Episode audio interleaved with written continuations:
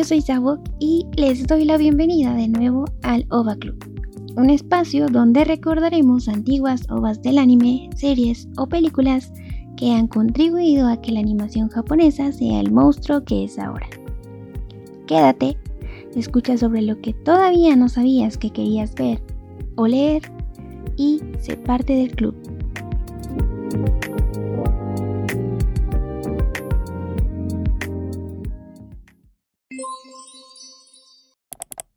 Hola a todos ustedes, personas marcianas o todo aquel ser viviente que esté escuchando esto. Por muy poco y no llega a esta sesión del club, pero como sea lo logré y aquí está. Que como lo hice, la neta no tengo idea. De pronto uno quiere ser un joven adulto funcional y todo se le junta, te abrumas, sientes que mueres y al final unos monos animados hablando otro idioma te recuerdan que todo no es tan malo. Con todo esto en mente vamos a comenzar la sesión número ocho de nuestro Ova Club, algo que me emociona mucho porque ya son dos mesesotes haciendo esto de manera continua, de manera regular que, aunque tal vez no es mucho, créanme que es trabajo honesto, de veras. Sin más, empecemos esto que dice así. Esta semana toca el turno a Light the Clouds, Light the Wind o simplemente conocida como Las Nubes, como el viento. Una película que he de aclarar de una vez, no es una ova en sí, sino que se trata de una película hecha para televisión y que ha confundido a muchas personas en diferentes temas. Siendo el primero, ¿qué es esto? Bueno, yo les repito de una vez que es una película, no es una ova como tal, pero como está muy interesante todo lo que hay detrás, decidí que era momento de hablar de ello. Así que vámonos rápidamente con el plot.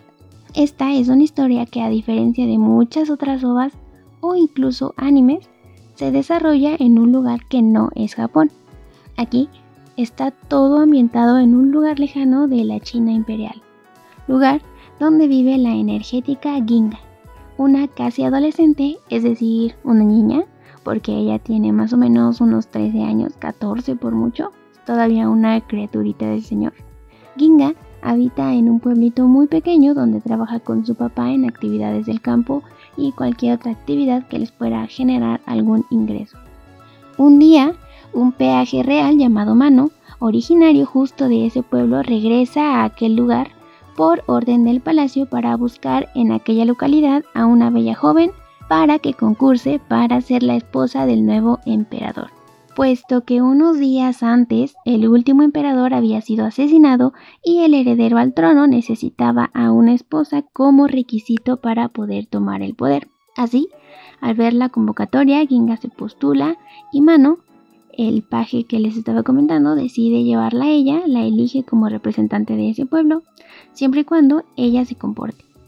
Ginga acepta las condiciones con la ilusión de tener una vida con por lo menos tres comidas al día y tal vez una buena siesta. Además, tener la oportunidad de poder estudiar, porque recordemos que antes, en muchas partes del mundo, el estudio solo estaba al alcance de los hombres y no de las mujeres. Sin embargo, como este era un tipo de entrenamiento para ser la próxima emperatriz imperial, pues el estudio era necesario, entonces lo incluían dentro de los requisitos de esta convocatoria extraña. Así, Ginga llega a una parte oculta del palacio que funciona como un internado para todas las chicas que tienen sus aspiraciones de ser emperatriz. Ahí, ella comparte habitación con otras tres candidatas de personales muy distintas y con quienes también va a estar tomando clases de todos tipos para lograr hacer la mujer ideal para un tipo que ni conocen. Dentro del palacio, Ginga se encuentra continuamente con la presencia de Kōryuun, un guardia de apariencia medio andrógina que siempre deambula por el internado donde toman clases todas las chicas. O sea, Kōryuun parece hombre, a veces parece mujer, pero tiene voz de hombre. Y en realidad, Ginga como que nunca se detiene a preguntarle qué es. Las clases pasan y al mismo tiempo que estas pasan y avanzan, comienza una rebelión del otro lado del reino para tomar el poder y ahora asesinar al hijo del emperador que ya habían matado, para así instaurar un nuevo reino desde cero. Porque ven que ahí es como que cuando llega una familia, empieza el emperador uno, el emperador dos, el emperador tres, y cuando quitan a una familia empieza como otro imperio y otra vez empieza el emperador uno, emperador, así, ¿no? Bueno, así lo entiendo yo. Toda esa historia avanza muy rápido porque en realidad como que pasa mucho tiempo explicando sobre lo del internado y lo que tiene que ver con Koryuun. Para nuestra gran sorpresa, ¿qué creen? La esposa elegida termina siendo Ginga, así ella se vuelve la mera mera de entre un buen de niñas que estaban ahí. Bueno, Ginga se vuelve la elegida. Al poco tiempo de que ella se vuelve elegida, pues ahora es el momento de que ella conozca a su nuevo futuro marido y, oh sorpresa número dos, ella se entera que Koryuun, el guardia andrógino, en realidad es el futuro nuevo emperador de quien será esposa. Y, oh sorpresa número tres, también se entera de que una de las chicas con las que comparte cuarto, Tamyun, es la hermana y guardaespaldas del casi emperador. Y me parecen muy chidos sus nombres, porque él es Koryuun y la hermana karateka es Tamyun. Están chidos esos nombres. Al poco tiempo de todo esto, la rebelión llega hasta donde están todas las chicas, en esa parte oculta del palacio, porque los traidores que estaban en otra parte del reino se enteraron que ahí estaba el futuro emperador y naturalmente ahí se arma un desmadre porque quieren matarlo y quieren entrar a esa parte del palacio. Pero creo yo que lo más peligroso de esta situación es que los soldados en realidad querían entrar a esa parte del palacio no para matar a Koryuun, que era pues su tarea principal, sino para secuestrar, violar y ultrajar y no sé qué otras cosas hacerles a las miles de chicas que estaban viviendo ahí en ese momento. O sea, incluso ellos lo dicen. O sea, hay varias escenas donde los guardias están hablando así como de ya quiero entrar y agarrar a una o varias chicas. Sí, está un poco creepy eso. Lo peor es que pues cuando hay guerras, lamentablemente esto es muy frecuente. Así Koryuun, al ver que él no podía hacer nada porque no tenía ejército ahí, porque en realidad se estaba escondiendo y se supone que nadie más que su hermana sabían que él estaba ahí. Así que él dice, bueno, no puedo hacer nada, pero me quieren a mí. Entonces él decide entregarse con la condición de que la suelten a todas, pero por desgracia el futuro emperador termina siendo engañado y quedó como menso ante todo el mundo. Únicamente va y se presenta con el güey que lo estaba traicionando y dice así como de yo me entrego, pero déjalas ir. Y él le dice, bueno, este te encierro en un establo y al final pues no suelta nada y solo lo encerraron para preparar su ejecución. Así que todo queda en manos de nuestra protagonista, Ginga, que se pone trucha y reúne a todas las chicas del palacio y las va guiando para defender el castillo. O sea, ella en realidad hace como una guerrilla ahí con todas las chicas. Les empiezan a leer instructivos de cómo disparar y pues ella ahí las va dirigiendo para estar resguardando el palacio y a sus vidas. Creo que esta escena de las chicas defendiendo el palacio eh, recuerda mucho a cuando Mulan está defendiendo justo el palacio de China. Aunque bueno, ellas son muchísimas más y pues acá Mulan se la rifa ella y otros tipos vestidos de mujer, pero pues por ahí va la idea más o menos. Bueno, Ginga pone a todas las chicas así a disparar armas, las pone de francotiradoras, a lanzar catapultas, a disparar cañones. Y claro, como en toda caricatura, pues las chavas eh, le agarran la onda luego luego a las armas y pues ahí se empiezan a defender. Aunque también las entiendo, o sea, ya cuando es algo de vida o muerte, quién sabe cómo lo haces, pero haces las cosas que tienes que hacer. Bueno, mientras ellas están peleando, Ginga eh, quiere ir a donde está Koryuun encerrada en el establo que les había dicho, para darle una pistola y así cuando él esté a punto de ser asesinado la saque y mate al traidor. Pues parece un buen plan, ¿no? La neta. El problema es que la pareja arreglada, los futuros marido y mujer, se encuentran en un establo mientras todos ahí se están dando la madre afuera, las personas están muriendo, todo se está destruyendo en el palacio y bueno, ellos muy maduramente dicen, ¿sabes qué? Ya vamos a ser marido y mujer. Y Ginga le dice a Koryuun, Koryuun eh, casi casi le dice que lo ama y Koryuun, pero todavía eres una niña, Ginga, Ginga, no, soy toda una mujer. Y entonces ahí entra como una escena cortada y medio extraña, donde implícitamente dan señales de que ellos dos tienen relaciones sexuales ahí en ese establo. O sea, está raro que en medio de toda esa destrucción ellos digan, no, aquí, aquí será el lugar. Creepy, otra vez extraño, pero así pasó. Después de que terminaron de hacer lo que tenían que hacer, ella de su manguita saca la pistola y se la da a Koryuun y se sale. Así le dice, toma, eh, te la encargo, nomás tiene un disparo, así que úsala sabiamente. Vamos a disimular como que no tiene nada y me voy. Ginga sale del establo y cuando sale hasta le dicen así como de, ay Ginga, hueles raro, hueles como a caballo, no sé qué, y le Ginga así como de, mmm, como de, yo no sé. Pasa eso y así como el segundo uno se oye un balazo y pum, el Koryuun se había disparado después de haberlo hecho con Ginga, o sea, muy confuso el mensaje de Koryuun. Bueno, el chiste es que después de todo este relajo, así como puede, Ginga salva a todas las chavas, todas dejan el palacio ya tomado por un nuevo poder y se preparan para estar en camino a sus antiguas vidas en sus pueblos de siempre. Prácticamente esta es toda la historia. Tiene momentos raros, sí, pero todo esto responde a las complicaciones que tuvo al ser adaptada. Fuera de eso, creo que es una buena historia de corte histórico fantástico. Pero antes de que entremos en detalle con todo lo que hay detrás de esta aparente noble historia, entre paréntesis, vamos a escuchar algo de la banda sonora original de esta película. Los dejo con uno de los instrumentales más bonitos de esta cinta, llamada Como las nubes, como el viento, tema compuesto por el músico Haruhiko Mayura, quien por lo que busqué no hizo muchos trabajos para el anime, solo hizo esta película y un par de ovas perdidas ahí en el internet, de las que por el momento no ahondaremos mucho. Este es el track número ocho de este original soundtrack.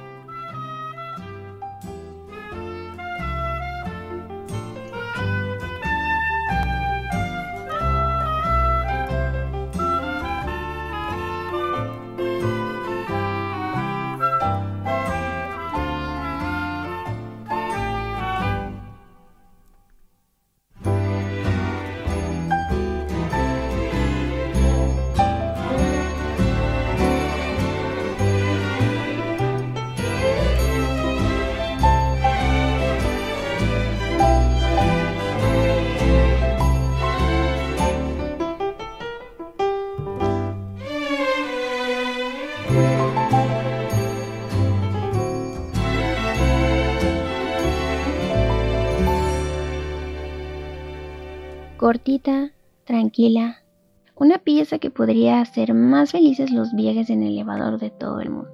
Y qué chistoso que uno siempre habla de la música en el elevador, porque lo hemos visto en la tele miles de veces. Pero pensándolo bien, a mí, la neta nunca me ha tocado música en uno. Así que yo recuerde, así todos mis recuerdos de elevador, jamás me ha tocado con música. Por cierto, una disculpa que no les menciono el título de este octavo track, pero la verdad que mis conocimientos en chino están muy del asco. Es más, ni siquiera tengo un mínimo de conocimientos en chino. Así que, por respeto al chino y por respeto a ustedes, decidí no pronunciar algo de lo que me pueda arrepentir o de estar invocando aquí a un demonio de no sé dónde. Pero algo que sí quiero mencionarles es que este disco, realizado por Haruhiko Mayura en mil novecientos noventa, tiene un total de veinticuatro piezas, que aunque la mayoría son cortas, eh, me sorprende la cantidad, o sea, veinticuatro piezas creo que sí son bastantes. Al menos no nos había tocado un disco de banda sonora tan extenso hasta ahora. Si los otros discos de soundtrack que les he puesto aquí son como de doce canciones, diez canciones, pero aquí es de ¡pum! veinticuatro. Y pues este disco acaban de subirlo completo este año a todas las plataformas de streaming musicales, así que les estaré dejando el enlace del disco en la descripción para que puedan darle una escuchadita. Seguimos con nuestra ova no ova del día de hoy, Light the Clouds, Light the Wind, cuyo título original es Kumono Yu Nikase no Yuni, obra publicada en mil novecientos noventa. Esta película está basada en la novela titulada Kōkyū Shōsetsu, que traducido sería Tale of the Harem, es decir, Cuento del Harem, una novela escrita en mil novecientos ochenta y nueve por Kenichi Sakemi, un novelista japonés que es conocido por crear siempre historias que incluyen ya sea algún personaje, eh, algún detalle o algún lugar que aluda a la cultura china. Él es así, fan fan acérrimo de todo lo que tenga que ver con China y siempre debe ser reflejado en todas las historias que él escribe. Y sí, correcto. Como el título lo sugiere, la historia original en realidad es una novela erótica, cuyos relatos son muy gráficos y muy detallados.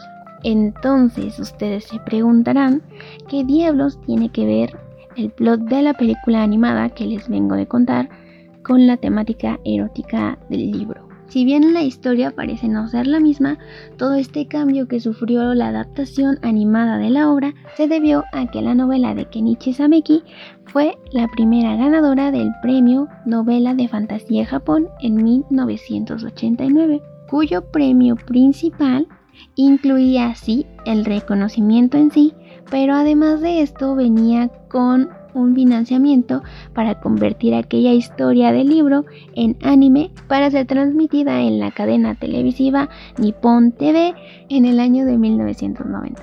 Supongo aquí que los jueces en ese momento nunca imaginaron que una novela erótica iba a ganar ese premio, pero así pasó. Entonces, lo erótico del cuento de Harem tuvo que ser adaptado para un horario familiar a nivel nacional. Y bueno, así se responden muchas de las incógnitas que deja la película. Así muchas de las cosas que deja abierta y que de pronto se ven un poco raras o que dices, ay, ¿esto qué tiene que ver? Bueno, se explica mucho ya cuando sabes lo de la adaptación. Y ahí les van algunas cosas. En primera, el emperador no buscaba una candidata para ser su esposa. Porque, o sea, también si lo pensamos bien, o sea, si hubiera buscado una candidata para ser su esposa, o sea, este tipo de matrimonios, aunque fueran arreglados, o sea, siempre buscan una candidata esposa de la realeza, ¿no? O sea, ¿por qué un emperador estaría buscando, por qué estaría buscando una esposa entre sus gobernados? O sea, también fue algo que como espectador no caché la primera vez. Lo que en realidad se estaba haciendo era reclutar mujeres para el harem personal del emperador. Otra cosa es que el hecho de que Ginga tuviera trece años en la historia no era algo extraño, desgraciadamente, porque de hecho ese era un plus para las concubinas, o sea, entre más joven mejor. Por ese motivo ella termina siendo la concubina de mayor rango por ser la más joven, lo que nos habla de lo maldito perro desgraciado del, que es el emperador por aceptar a niñas dentro de su harem para poder acostarse con ellas.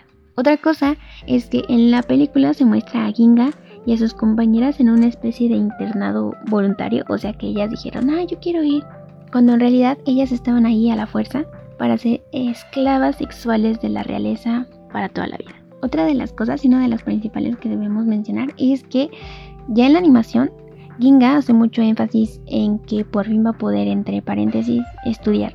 Y de hecho hay varias escenas de las clases y como que de pronto si las ves no hacen mucho sentido. Incluso hay una clase que les dan hacia las chicas, o sea están como las mil y tantas chicas ahí y solo un profesor, y como que el tema de la clase era la pregunta de ¿en qué se diferencia un hombre de una mujer? Y está muy raro que nadie era capaz de responderle. Todas respondían así como de el espíritu, la forma de ser o cosas así, o sea, nada biológico, nada que lo explicara. En realidad, esto de meter las clases ahí, aunque se vea un poco raro, es porque la novela erótica, el hilo conductor eran las clases de sexo que recibían las concubinas para poder servir bien al emperador. O sea, les enseñaban posiciones sexuales y todo sobre anatomía, algo que por supuesto no se podía pasar en televisión. Entonces, solo lo pusieron así como de un internado donde le vamos a enseñar cosas a las chicas, pero no dijeron qué tipo de cosas les estaban enseñando a esas chicas. Si bien porque era una película que iba a pasar en televisión nacional, se debía de evitar tocar todo tipo de tema sexoso, había algo que no se podía quitar. Era el hecho de que en la historia original, al final, aunque el imperio es tomado, Ginga terminaba dando a luz al descendiente directo del hijo del último emperador, que bueno... como ya sabemos cómo funciona todo esto en los imperios y en las monarquías, pues un hijo que nadie sabía que estaba, pero está, puede llegar a ser su revoltijo en el futuro. Entonces, es, eso era como... esa es una parte importante de la historia, que decidieron no cambiarla, y por eso es que la escena de sexo entre Ginga y Koryuun, si bien fue omitida, y solo la, como que la dieron guiños y la estaban sugiriendo, o sea, la escena sigue estando ahí, para dar esta continuidad a la historia. Aunque si no pones atención y no piensas bien lo que está pasando, o sea, como que dices, ah, pues solo se abrazaron o solo se dieron un beso, cuando lo que pasa es otra cosa. Se estaban engendrando al futuro emperador.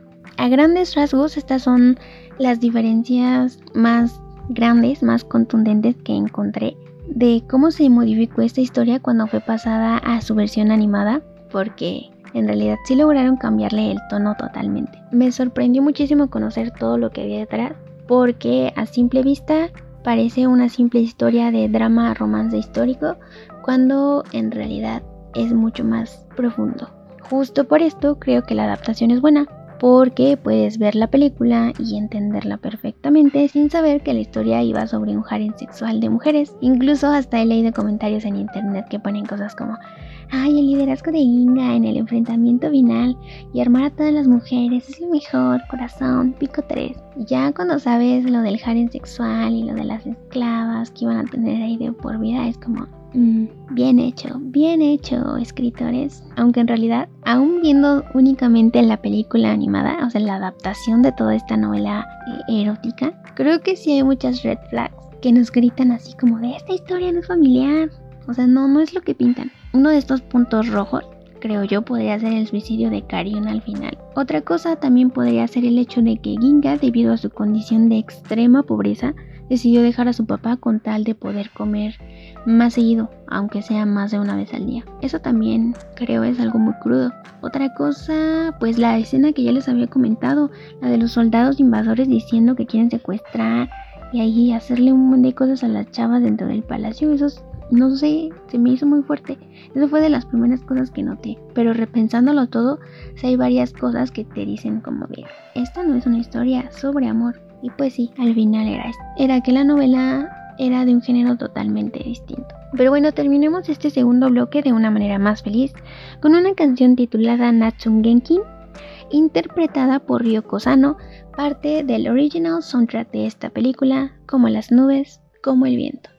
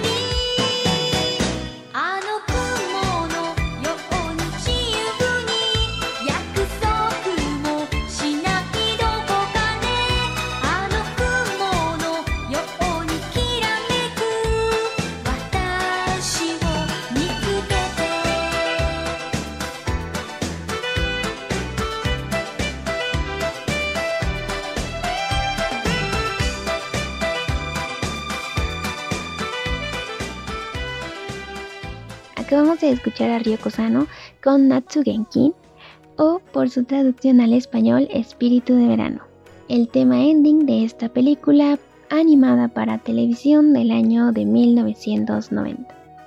Dos datos curiosos. Número uno, el nombre real de Ryoko Sano es Takekazuko. No sé por qué se los cambió, los dos me parece que están chidos. Número dos, Ryoko es la seiyū de Ginga en esta adaptación animada de la historia del cuento del harem. Ya tocamos la parte oculta de esta película, ahora pasemos a otro desengaño más. Esta película de ochenta minutos es tomada por muchos como si fuera parte de las producciones del estudio Ghibli, cuando en realidad no tiene absolutamente nada, nada, nada que ver. Y les voy a ir diciendo por qué.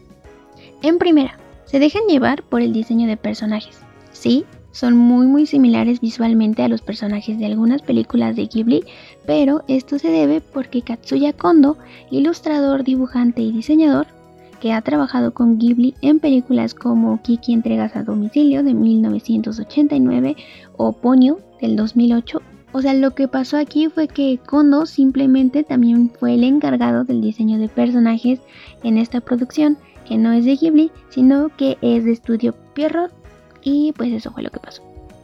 Únicamente se trata del mismo ilustrador, pero estaba trabajando para diferentes estudios de animación. Y nada más. En segunda, muchos de los que ven Light the Clouds, Light the Wind piensan que es una peli de Ghibli solo por el hecho de que la mujer protagonista, en este caso Ginga, tiene cierto liderazgo, solo que siento que no logran notar que la mayoría de las decisiones que Ginga toma dista mucho de una decisión que haría una heroína de Ghibli, porque Ginga en muchos momentos actúa en su beneficio propio, que no está mal, claro, pero que, por decir, las Ghibli protagonistas, se aprecia mucho que ellas suelen luchar para ayudar a otros, por decir, la naturaleza, o luchar por el amor, o simplemente cuidar de otra persona. Cuando Ginga, desde un principio, ella hace lo que hace y actúa lo que actúa por bien propio. Repito, no está mal, pero sí dista un poquito de la lógica con la que actúan algunas de las protagonistas de las películas de Ghibli.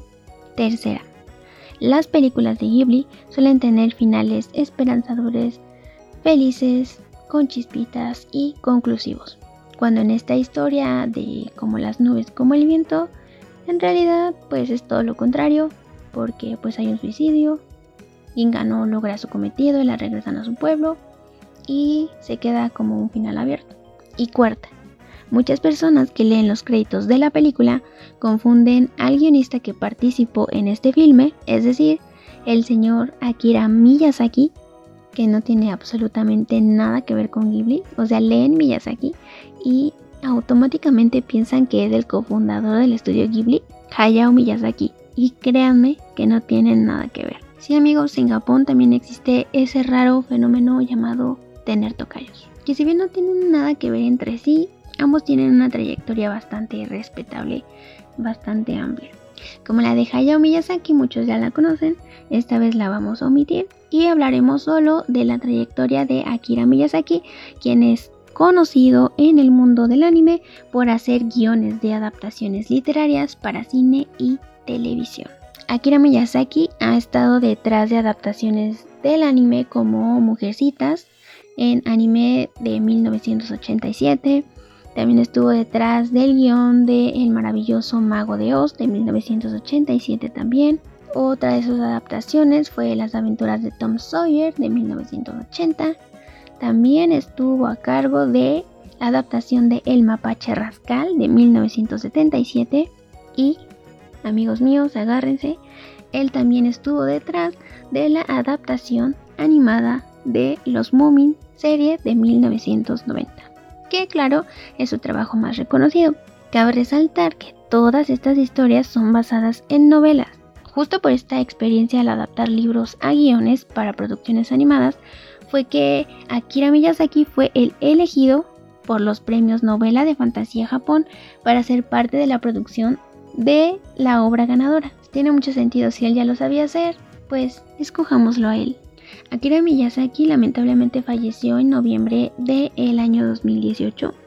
Lo recuerdo muy bien porque muchos medios, al menos medios mexicanos, se equivocaron en poner que él había sido el creador de Los Moomin, cuando en realidad él fue el director y el guionista de la adaptación a la serie animada únicamente. Que ahora que lo pienso bien, qué mala suerte la de este Miyazaki, porque o sea, primero lo confunden con Hayao y luego, cuando se muere, piensan que él hizo algo que no es y todos se confunden. Bueno, en ese sentido de las confusiones, pues parece que él se las dan de a peso, porque siempre hubo en toda su carrera.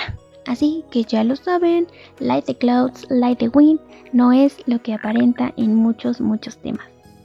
Por último, quiero platicarles sobre el director a cargo de esta película, porque aquí Akira Miyazaki solo fue el guionista. Estoy hablando del director de esta cinta, de Hiroyuki Toriumi, director que dejó un legado muy grande en el mundo de las ovas y el anime, pues él estuvo a cargo de producciones tales como Gachaman o Fuerza G de mil novecientos setenta y dos, Lily Cat de mil novecientos ochenta y siete, Dallos de mil novecientos ochenta y tres, que como ya habíamos dicho, se considera que Dallos es la primera ova anime de todas las ovas animes que existen. Otro de sus trabajos en el que fue director fue en Área ochenta y ocho de mil novecientos ochenta y cinco, entre otros muchos, muchos, muchos otros trabajos en los que estuvo involucrado Hayao Toriumi. Y sí, amigos, Toriumi trabajaba mucho con el gran Yoshitaka Amano, ilustrador del que hablamos más detalladamente en el episodio de Vampire Hunter D. Y digo trabajaba porque, por desgracia, Hayao Toriumi falleció hace algún tiempo, en el dos mil nueve, pero sus proyectos nos harán seguir recordándolo mucho en este el Ova Club. Esto fue el programa dedicado a Como las nubes, como el viento, un anime tal vez más grande que tú. Recuerden que en la descripción les dejaré el link correspondiente a nuestra película noventera de hoy, solo que de nuevo se las debo, no lo conseguí en español, solo está en inglés. Si lo consigo lo estaré actualizando. Y ya la verdad yo me voy a poner las pilas para yo estar subtitulando el español, porque si no les voy a estar debiendo muchos, muchos, muchos subtítulos y no me gustaría tener esa deuda con ustedes. Así que solo denme paciencia y después ya empezaré yo a subir mis propios subtitulados. Respecto a la novela, esta vez también se las debo, porque al buscarla llegaba a muchas páginas triple X, por lo que preferí mejor que ahí quedara todo y no continuar con la búsqueda, porque si no mi algoritmo de Google iba a terminar muy mal, muy muy mal, o con un virus o ya con preferencias ahí bien alteradas y extrañas, y mejor no. Yo soy Zabok, me gusta leerlos en Twitter, así que síganme como arroba SABOC y sigan al club como arroba club-ova. Me despido de ustedes con otra canción de Ryoko Sano, el tema principal de otra ova titulada Yume Kara Samenai, o por su traducción en español, No despiertes de un sueño, parte de la obra homónima, una pequeña animación de treinta y siete minutos que, al igual que Light the Clouds, Light the Wind, es sobre un tema algo controversial, porque esta ova trata sobre un amor estudiantil que se ve obstaculizado por un rumor en el que se dice que nuestra chica protagonista estuvo involucrada en una película porno. Ya sé que igual el plot está algo extraño, pero en este sendero del anime sabemos que vamos a encontrar de todo de Tokio. Y también qué raro que a Ryoko Sano le toque interpretar temas de animes así como extraños. Ni modo, esa fue la suerte de Ryoko, supongo. No creo que la hayan escogido así como de no, a Ryoko le gustan esos temas, o quién sabe, ¿no? Esto es Yume Kara Samenai. Nos estaremos escuchando, ahora sí puntuales, hasta la próxima semana.